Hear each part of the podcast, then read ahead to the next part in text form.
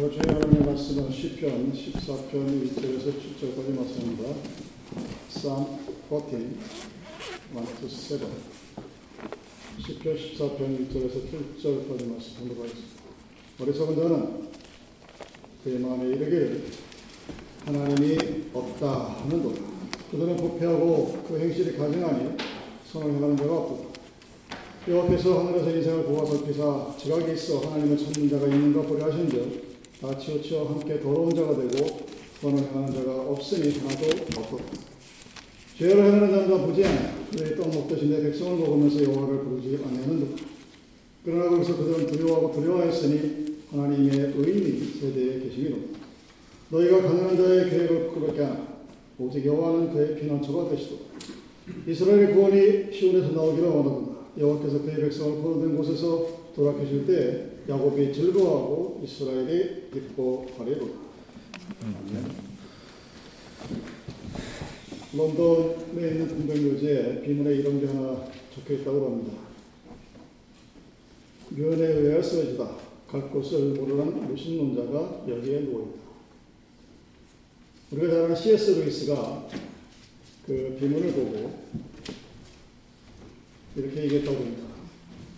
너무 대답다. 그러나 시편 오늘 본문의 1절의 말씀을 보면 어리석은 자는 그 마음에 이르기를 하나님이 없다 하는도다. 하나님이 없다고 주장하는 사람들, 무신론자들, 혹은 무신론, 그것을 가리켜 성경은 어리석다로 표현합니다. 어리석다라는 히라보는 나발이에요. 사무엘 25장에 나온 그 나발, 사람의 이름과 동일합니다.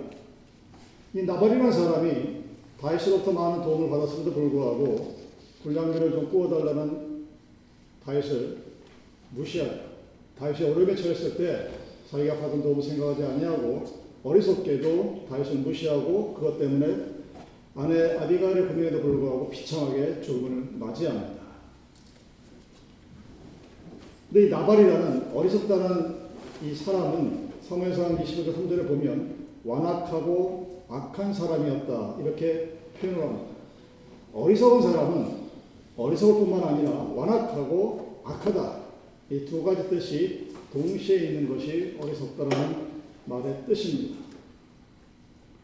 그래서 무신론자에 보면 시편 14편 4절에 어리석을 뿐만 아니라 동시에 죄악을 행하는 자 이렇게 무신론에 대해서 말을 하고 있습니다. 그럼 도스토옙스키가 하나님이 존재하지 않는다면 사람은 무엇인지 할 수 있다. 정말 무서운 소리죠. 사람들이 가끔가다 좀 잔악한 짓을 하면 우리들은 표현을 어떻게 하니까 사람이 아니다. 짐승 같다. 이렇게 표현합니다. 그럼 사람이라는 말은 뭔가 사람이 해야 할 일과 하지 못해야 할 일들을 알고 있는 존재라는 것이 전제로 됐을 때 그 말이 맞는 얘기입니다. 즉, 사람이 하나님을 모르면 무슨 짓을 할지 모르는 짐승 같은 그런 인간이 된다는 것입니다. 하나님을 믿지 않는 것은 단순히 무신론을 떠나서 하나님이 만드신 이 질서, 코스모스라 불리우는 이 세계 자체의 존재 자체를 부정하는 결과가 됩니다. 그렇다면 이 무신론은 과연 어떤 죄이길래 우리가 알고 있어야 되는지 한번 확인해 보도록 하겠습니다. 무신론의 첫 번째 죄는 양심을 거스르는 죄입니다. 14편 1절은 이렇게 시작합니다. 어리석은 자는 그 마음에 이르기를 하나님이 없다. 누구에게 없다 얘기하냐면 자기 자신을 향해서 하나님이 없다 이렇게 얘기한다. 내가 누군가를 설득하기 위해서 하나님이 없습니다라고 주장하는 것이 아니라 자기가 자기 마음을 향해서 스스로 하나님은 없다라고 얘기해요. 자기 마음을 설득하고 있는 겁니다. 왜 자기 마음을 설득하고 있을까? 하나님이 없다고 믿으면 그대로 살면 되잖아요. 하나님이 없으면 아 나는 없다고 믿으니까 그대로 살면 되는데 스스로 자기 마음과 싸웁니다. 이 이야기는 그의 마음 한 구석에 하나님이 혹시 나는 모르지만 나는 믿지 않지만 존재할지도 몰라 하는 그런 마음의 고백을 아니 그런 어떤 마음을 갖고 있는지 모릅니다. 그래서 그것을 억누르기 위해서 스스로에게 하나님은 없다. 세상은 없다. 하나님은 없다. 하고 되풀이하고 말하고 있는 것입니다. 그래서 어리석은 자가 하나님이 없다 하고 고백하는 것을 기독교 심리학자는 이렇게 표현하는 겁니다. 무신론자는 하나님이 없다고 믿는 사람이 아니라 자기 안에 각인된 하나님의 의식과 더불어 그 의식을 지우기 위해서 일부러 싸우고 있는 사람. 이것이 무신론에 대한 정의입니다. 즉, 무신론자는 하나님이 없다는 것을 믿는 것이 아니라 자기 마음속에 각인되어 있는 어떤 잠재 의식 속에 있는 하나님에 대한 의식을 부정하거나 회피하거나 또는 믿지 않으려고 애쓰는 사람이 바로 무신론자가 얘기입니다. 대표적인 무신론자가 니체, 그가 신은 죽었다고 했습니다. 그가 말년에 미쳐서 휴가라 쓴 글을 보면 메모지에 신이여 당신은 살았고 나는 죽어있다. 이렇게 말하는 것이 니체의 말년입니다. 평생 동안 니체는 자기 안에 있는 어떤 하나님에 대한 의식을 회피하기 위해서 싸웠던 아주 불행한 그런 철학자입니다. 그런 인간이 자기 마음속에 하나님에 대한 생각을 지우려고 애를 쓸 수 있도록 그것은 우리 마음에 남아 있습니다. 그래서 로마서 1장 10절에 이렇게 설명합니다. 하나님의 능력과 신성이 그 만드신 만물에 분명히 보여 알게 되나니 저희가 핑계치 못할지니 우리 안에 하나님을 아는 증거가 있다는 얘기입니다. 제임스 웹을 통해서 바라본 그 우주의 어마무시한 것을 꼭 보지 않더라도 그냥 우리 마음에 주위에 있는 모든 사람들을 돌아보면서 나 자신을 돌아보면서 내 안에 어떤 하나님에 대한 신적인 감각이 살아있다고 얘기합니다. 또 동시에 이렇게 얘기합니다. 하나님을 알되 하나님이도 영화롭게도 아니한 감사치도 아니하고 오히려 그 생각이 허망해지고 미련한 마음이 얻어졌다. 로마서 2장 15절의 말씀이죠. 하나님을 모르고 살아는 이방인들에게 그 이방인들 안에 하나님의 존재를 알려주는 양심이 있다고 기록이 되어 있습니다. 내 마음속에 양심이 존재하는데 그 양심이라는 존재가 정확히 드러나지 않는 그 존재를 통하여 하나님이라는 존재가 혹 있지 않을까 하는 소리를 끊임없이 들려준다는 소리입니다. 그래서 양심을 하나님이 주신 마음의 법이라고 합니다. 하나님께서 우리에게 뭔가를 주셨어요. 그 사람과 동물이 구별되어지는 것은 그가 교육을 어떻게 받든 받았지 않았든 간에 사람이 본래적으로 갖고 있는 무엇든 양심이라는 것을 하나님이 주었다고 합니다. 양심이라는 단어는 더불어 함께한다는 그런 뜻입니다. 컨셔스. 합쳐진 거죠. 누구와 함께? 하나님과 함께한다는 그런 뜻입니다. 칸트가 자기를 지탱하는 두 가지를 하늘에 반짝이는 무수한 별 그리고 내 마음에 존재하는 도덕률이라고 얘기합니다. 이 칸트가 세계 평화를 주창해서 만든 것이 오늘날의 유나이티드 네이션 유엔이에요. 그 유엔을 만들 수 있었던 가장 근본적 강력한 동기가 뭐냐? 내 마음속에 존재하는 양심. 물론 칸트는 그것을 하나님이 주셨다고 인정하지 않았습니다. 자기 스스로 도덕률을 따라 인정했었지만 하나님이 우리 마음에 양심이라는 뭔가를 주신 주체라는 사실을 얘기하고 있습니다. 그렇다면 무신론이 뭐냐? 그 마음속으로부터 나오는 양심의 증거를 무시하는 것. ignore하고 회피하는 거예요. 양심의 증거를 묵살하고 거슬르는 부자연스러운 그런 죄악입니다. 여러분, natural과 unnatural, unnatural한 죄가 바로 무신론. 그것이 무신론의 첫 번째 죄의 모습입니다. 두 번째로 무신론의 무서운 모습은 무신론은 자기 죄를 스스로 합리화시킵니다. 다시 한번 1절을 봉독하겠습니다. 어리석은 자는 그 마음에 이르기를 하나님이 없다. 저희는 부패하고 소행이 가진하여 선을 행하는 자가 없다. 3절 다 치우쳤으며 함께 더러운 자가 되고 선을 행하는 자가 없으니 하나도 없도다. 이 시편 14편 3절의 말씀은 로마 3장에서 또 인용이 됩니다. 선을 행하는 사람이 단 하나도 존재하지 않는다. 사람 다 죄인이다. 무신론의 얘기를 하다가 왜 시편 기자가 갑자기 그들은 다 죄를 짓는 자다, 선을 행하는 자가 없다 이렇게 얘기를 할까? 시편 기자는 무신론자가 갖고 있는 오류를 지적하면서 지적인 오류를 반박하는 것이 아니라 그 무신론자의 도덕적인 오류를 좀 지적하고 있다는 사실입니다. 왜 무신론을 주장하느냐? 하나님이 어떤 자기 마음속에 있는 죄악을 은폐하기 위해서 그리고 자기 마음의 죄악을 은폐하기 위해서 그 죄를 합리화시키기 위해서 사람들은 무신론을 주장하는 것이다. 이것이 시편 기자의 말씀입니다. 그러니 당연히 선을 행하는 자가 없게 된다. 이런 얘기죠. 그럼 무신론의 가장 큰, 가장 잘못된 철학적인 체계는 도덕적인 윤리 문제를 해결할 방법이 없다는 사실입니다. 도덕을 어떻게 할까?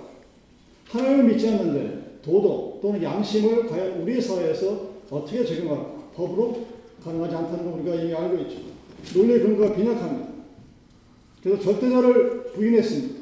하나님을 부인했을 때 상대적인 진리를 가지고 너와 나의 도덕과 윤리를 어떻게 판별할 것인가 무신론자들은 대답하지 못합니다.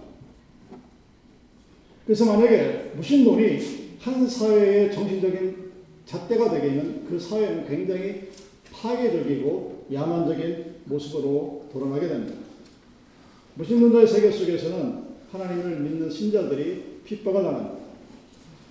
사절 말씀에 죄악을 행하는 자는 다 무죄하며 저희가 떡 먹듯이 내 백성을 먹으면서 여호와를 부르지 아니하노다. 무신론자들에 있어서 하나님을 증거하고 하나님과 함께 산다고 얘기하는 사람들이 곁에 있다는 것은 거치할 수 없습니다. 그래서 그들은 같이 살아갈 대상이 아니라 함께 도덕을 윤리를 논할 대상이 아니라 제거되어야 될 대상에 불과합니다. 그럼 철학자 니체가 영향을 가장 많이 끼친 사람이 누구냐? 그 유명한 히틀러예요. 니처럼부터 영향을 받은 이 히틀러가 유대인 600만을 학살할 때 배경이 성경입니다. 하나님의 아들을 죽인 자. 니들이 감히 유대인 너희들이 하나님 아들 예수 그리스도를 목에매다가 죽여버려. 여러분 몇년 전에 예수 그리스도라는 영화를 보셨을 거예요. 그 영화를 만든 사람이 유대인들이 그 일을 했다는 것을 영화에 폭로했다가 영화에 완전히 퇴출나가 지금 그림자도 찾아보지 못하죠. 그럼 중요한 것은 히틀러만 그랬느냐? 여러분 가만히 한번 생각해 보십시오. 히틀러 한 사람이 어떻게 600만이나 되는 사, 그 백성을 단기간에 1년, 2년 안에 죽일 수 있을까? 서구 사회가 유대인들이 아우슈페스 사건을 얘기할 때말 한마디 뻗쩍 못하고 일본 애들처럼 우리는 위안부 안했다고 뻔뻔한 게 아니라 말 한마디 꼼짝 못하고 지금 무려 70년의 세월이 지났어도 우리가 그때 잘못 회개합니다. 회개합니다 하는 이유는 히틀러의 그 생각에 동조했던 수없이 많은 당시의 기독교인들이 있었다는 사실입니다. 하나님 믿는 백성인데 무신론의 영향을 받은 자들의 기독교인들은 유대인들을 죽이고 그들이 예수 그리스도 죽였기 때문에 너도 마땅히 죽어야 된다는 논리에 전혀 부재스러운 감정을 느끼지 않고 오히려 자기가 하나님의 일을 한다고 착각을 하고 죽여버렸습니다. 그래서 부채의식입니다. 그래서 지금도 독일 수상이 끊임없이 사과를 하는 거예요. 일본이라는 나라는 그런 게 아예 없는 나라죠. 도덕이 없고 신이 없는 나라예요. 지금도 무신론이 들어오게 되면 이제 기독교인들은 점점 핍박을 받게 됩니다.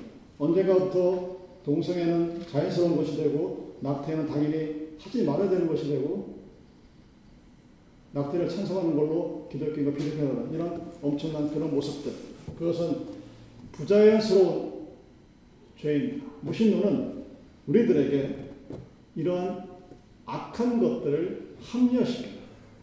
정말 unnatural sin, 부자연스러운 죄라는 사실입니다.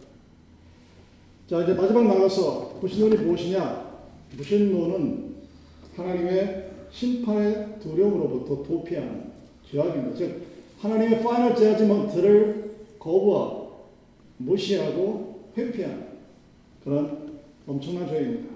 부도덕할 뿐만 아니라 무책임합니다.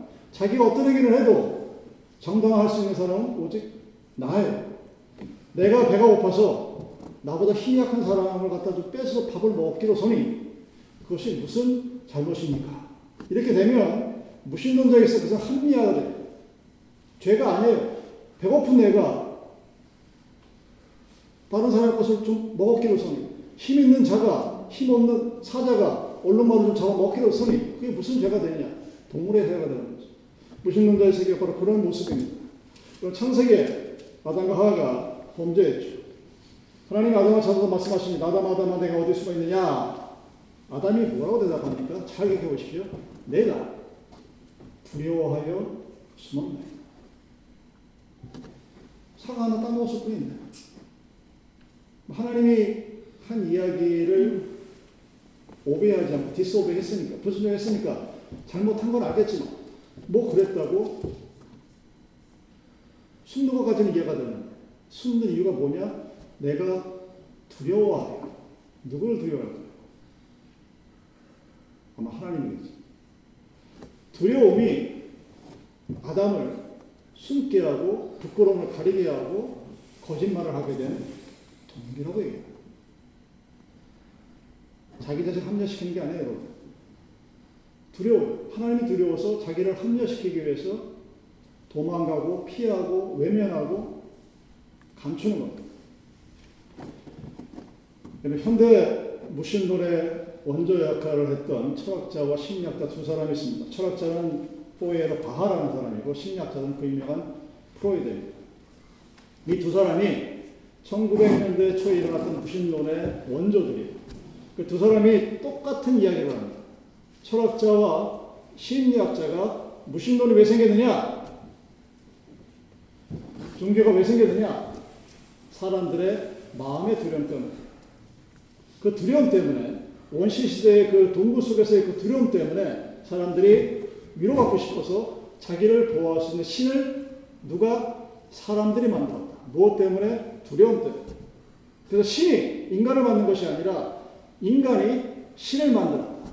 이것이 무신론의 시작입니다. 그래서 사람들의 wishful think, 원하는 것. 아, 그러다 보니까 이런 신이 있으면 내가 그 신으로부터 프로텍트를 당하고 뭔가 인도받음 받을 수 있겠구나. 그래서 신을 만들어낸 것이다. 이것이 무신론의 사전적인 근거고 지금도 통용되는 그런 모습입니다. 프로젝션을. 사람이 살다 보니까 아, 여기에 이런 나의 삶에 신이 있으면 내가 그 신 밑에 싹 들어가서 보호도 받고 날개 밑에 숨어서 피신 받는 거죠. 비가 오면 우산이 필요한 거죠. 햇빛이 쨍쨍 치면 그늘이 필요한 것처럼 아, 신이라는 존재가 있으면 내가 참 편하겠다. 그래서 신을 만들었다는 것입니다. 그 밑바탕의 동기가 무엇이냐? 두려움입니다. 똑같은 God, 하나님에 대한 두려움이 어디에 한 군데서는 신을 만들고 하나님을 경외하게 하고 한 군데서는 신을 무시하는, 믿지 않는 무신론을 만들게 됩니다. 근데 여러분, 그 철학자 프로이드가 얘기했던 심리학자 얘기했던 그 두려움을 거꾸로 한번 생각해 보십시오. 그들은 인간이 두려움 때문에 신을 만들었다. 두려움 때문에 부활, 죽음에 대한 두려움 때문에 시체가 사라졌음에도 불구하고 시체를 땅 제자들이 치웠음에도 불구하고 나중에 그 사람은 그것을 부활했다고 후세들이 거짓말한 것이다. 이렇게 주장합니다. 그럼 죄인은 두려워. 여러분 죄를 짓지 않으면 운전하고 가다가 경찰 아저씨가 보면 반갑죠. 아 나를 지켜주는. 근데 뭐 ration 카드를 안 해먹었다든가 등록을 안 했다든가 운전면허를 안 갖고 나왔다든가 보면 경찰에 보면 반가운 게 아니라 두렵습니다. 왜? 자기가 뭐 잘못한지 알고 아 저 경찰한테 들키면 큰일 나 하고 회피해서 도망을 갑니다. 똑같은 것이죠. 죄인은 자기가 범한 죄를 알기 때문에 악 때문에 어떤 두려움을 가집니다. 그것이 절대자이도 아니다. 그래서 죄인들에게 제일 거추장스러운 것이 무엇이냐? 신이 없으면 좋겠다는 거예요. 내가 운전면허 없이 운전을 할 때 앞에 경찰이 안 보이면 전혀 문제될 게 없어요. 법적으로 잘못됐다 하더라도 경찰이 없으면 나는 문제될 게 없습니다. 그냥 무사히 집에 오면 다 없던 일을 돼버려요. 그 신이 사라져 버리면, 신이 없어져 버리면, 내가 믿고 있는 하나님이 없으면 나는 아무렇게 행동을 해도 전혀 꺼릴 것이 없는 그런 모습이 되게 됩니다. 즉, 무신론이 생긴 이유는 신이 없으면 좋겠다. 하나 두려움 때문에 무신론을, 무신론을 만들었다는 겁니다. 그리고 그 두려움이 어떤 두려움이냐? 자연에 대한 두려움이에요. 뭔가 얘기할 수 없는 요즘 개성기구에서 토네이도 때문에 난리죠.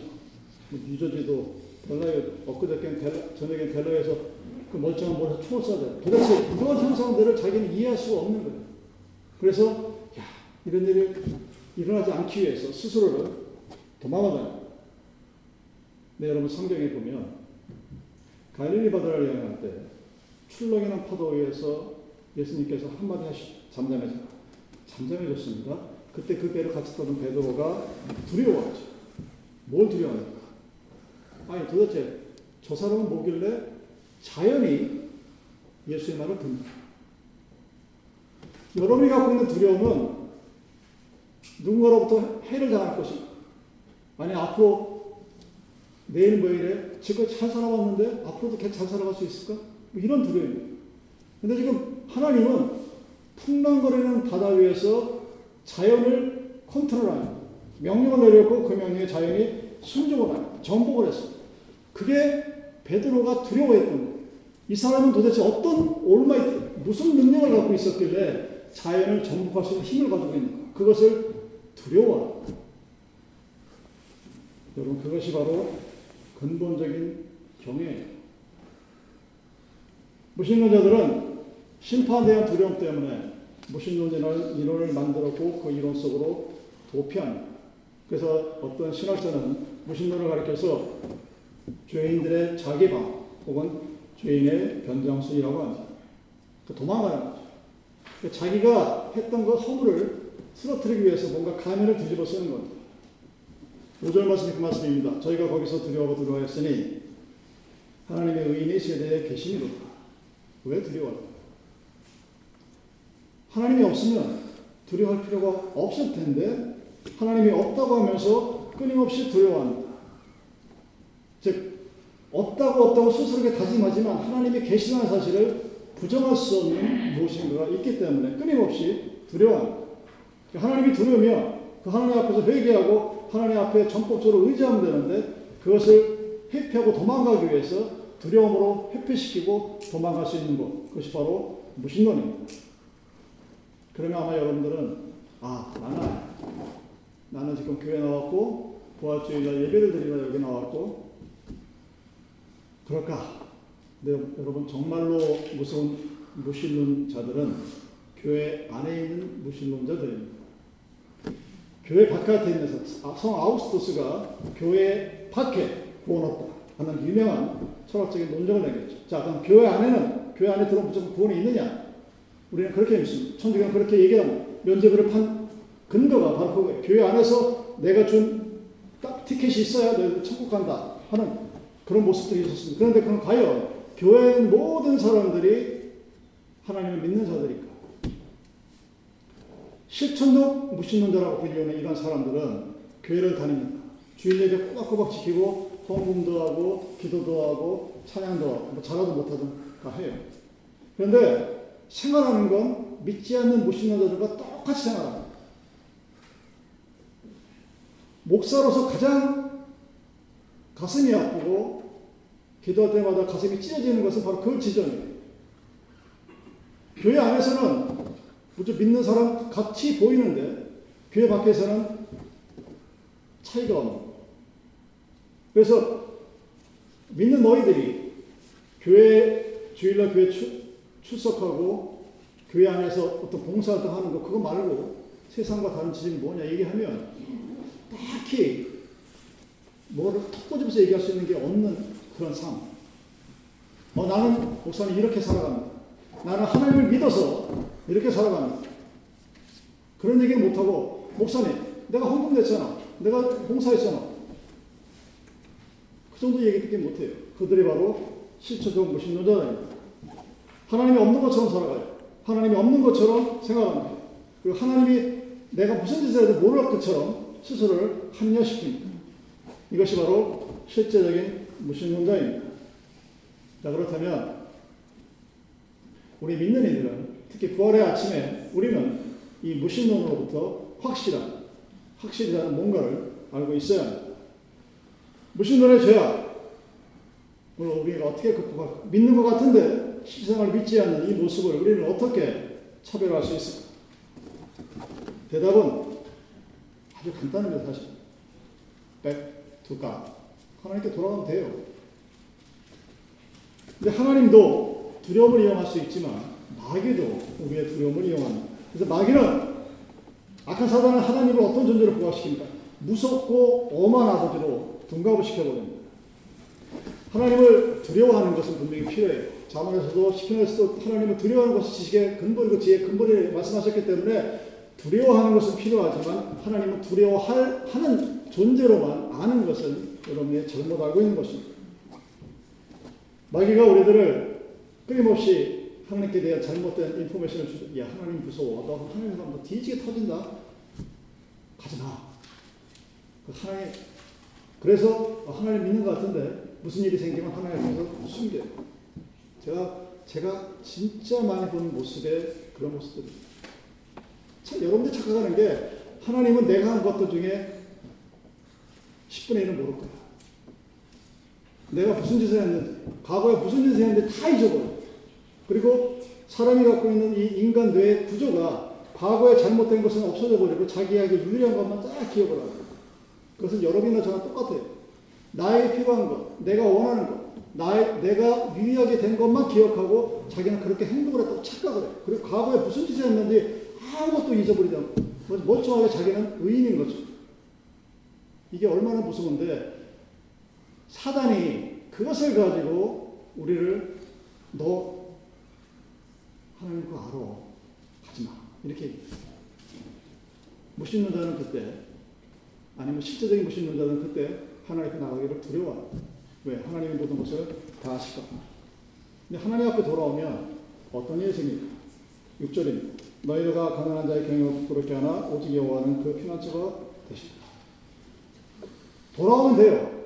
우리가 잘 알고 있는 것처럼 돌아오면 받아주는데 옛날에 이스라엘에 도피성이라는 제도가 있었죠. 사형을 당한 사람이 사형 선고를 받으면 그 자리에 죽이는 것이 아니라 그 사람을 풀어놓습니다. 풀어놓고 누구든지 이 사람 죽여도 상관이 없다고 얘기해요. 그게 사형 선고예요. 가인이 그래서 두려 떨며 하나님 앞에 자기를 살려달라고 얘기했던 거예요. 그럴 때 그 사람이 피할 수 있는 유일한 방법은 도피성으로 들어가면 되는 거예요. 이스케이프 캐스로 들어가면 무슨 짓을 저질러도 받아들입니다. 그것이 이스라엘 율법이었어요. 그 도피성이 지금도 존재하죠. 여러분들이 하나님 앞에서 어떠한 죄가 저질렀다 하더라도 주님 앞에 돌아가면 우리 그 진노를 피할 수 있게 됩니다. 비록 내가 하나님 앞에 그 두려움을 능히 감당할 수 없는 두려움이 있다 할지라도 우리는 하나님 앞에 돌아가야 돼요. 그래야만 우리는 피난처에 들어가서 자유를 얻을 수가 있게 됩니다. 우리가 믿는 예수는 나의 잘못을 꼼꼼히 꼬집어서 다 들춰내는 사람뿐만이 아니라 그 모든 것을 또 꿰매주고 상처를 보담아 주는 사람이기 때문입니다.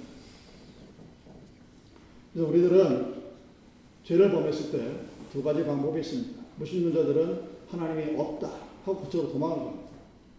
여러분이 하나님을 믿는 백성이라면 하나님 품으로 예수 안으로 우리는 돌아가야 합니다. 그랬을 때 우리는 구원의 판 그리고 광야에서 헤매다가 죽는 이스라엘 백성이 아니라 가나안 땅에 들어가는 하나님의 백성이 될 수 있는 것입니다. 여러분이 예수님을 두 번 만날 수 있다는 사실을 꼭 기억하십시오.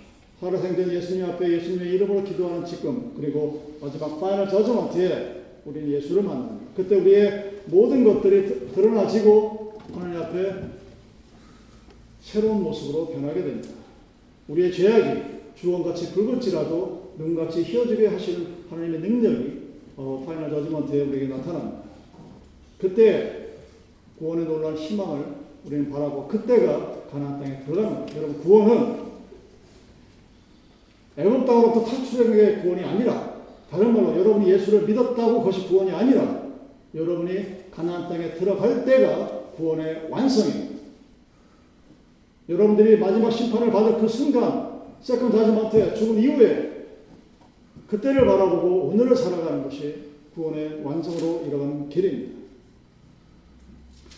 이런 부활은 하나님이 없다고 주장하는 사람들의 양심을 묻습니다. 그들이 죽음에 대해서 뭔가를 두려워하는지를 묻습니다. 제가 언젠가 말씀드렸죠. 제가 처음 죽음을 만났을 때는 무력감이었어요. 아무것도 할 수가 없어요. 죽음 앞에서. 두 번째 죽음으로 되었을 때는 내가 알지 못하는 어떤 세계가 있다는 사실을 알게 해주셨어요. 30년의 시간이 지나고 세 번째 만난 죽음은 그 죽음에 내가 혼자가 아니라는 사실 알게 되었습니다.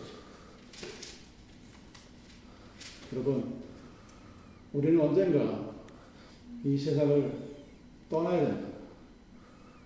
여러분 절대 착각하지 마세요. 나는 죽을 때까지 한 번도 안 건강 부족한 거 살다가 어느 날 갑자기 숨이 딱 떨어질 것이다. 그럴 수 있는데 그러려면 열심히 기도하시고 하나님 그렇게 해달라. 그 죽음의 순간에 우리는 부활의 소망이 있습니다. 여러분이 정말 부활을 믿으십니까?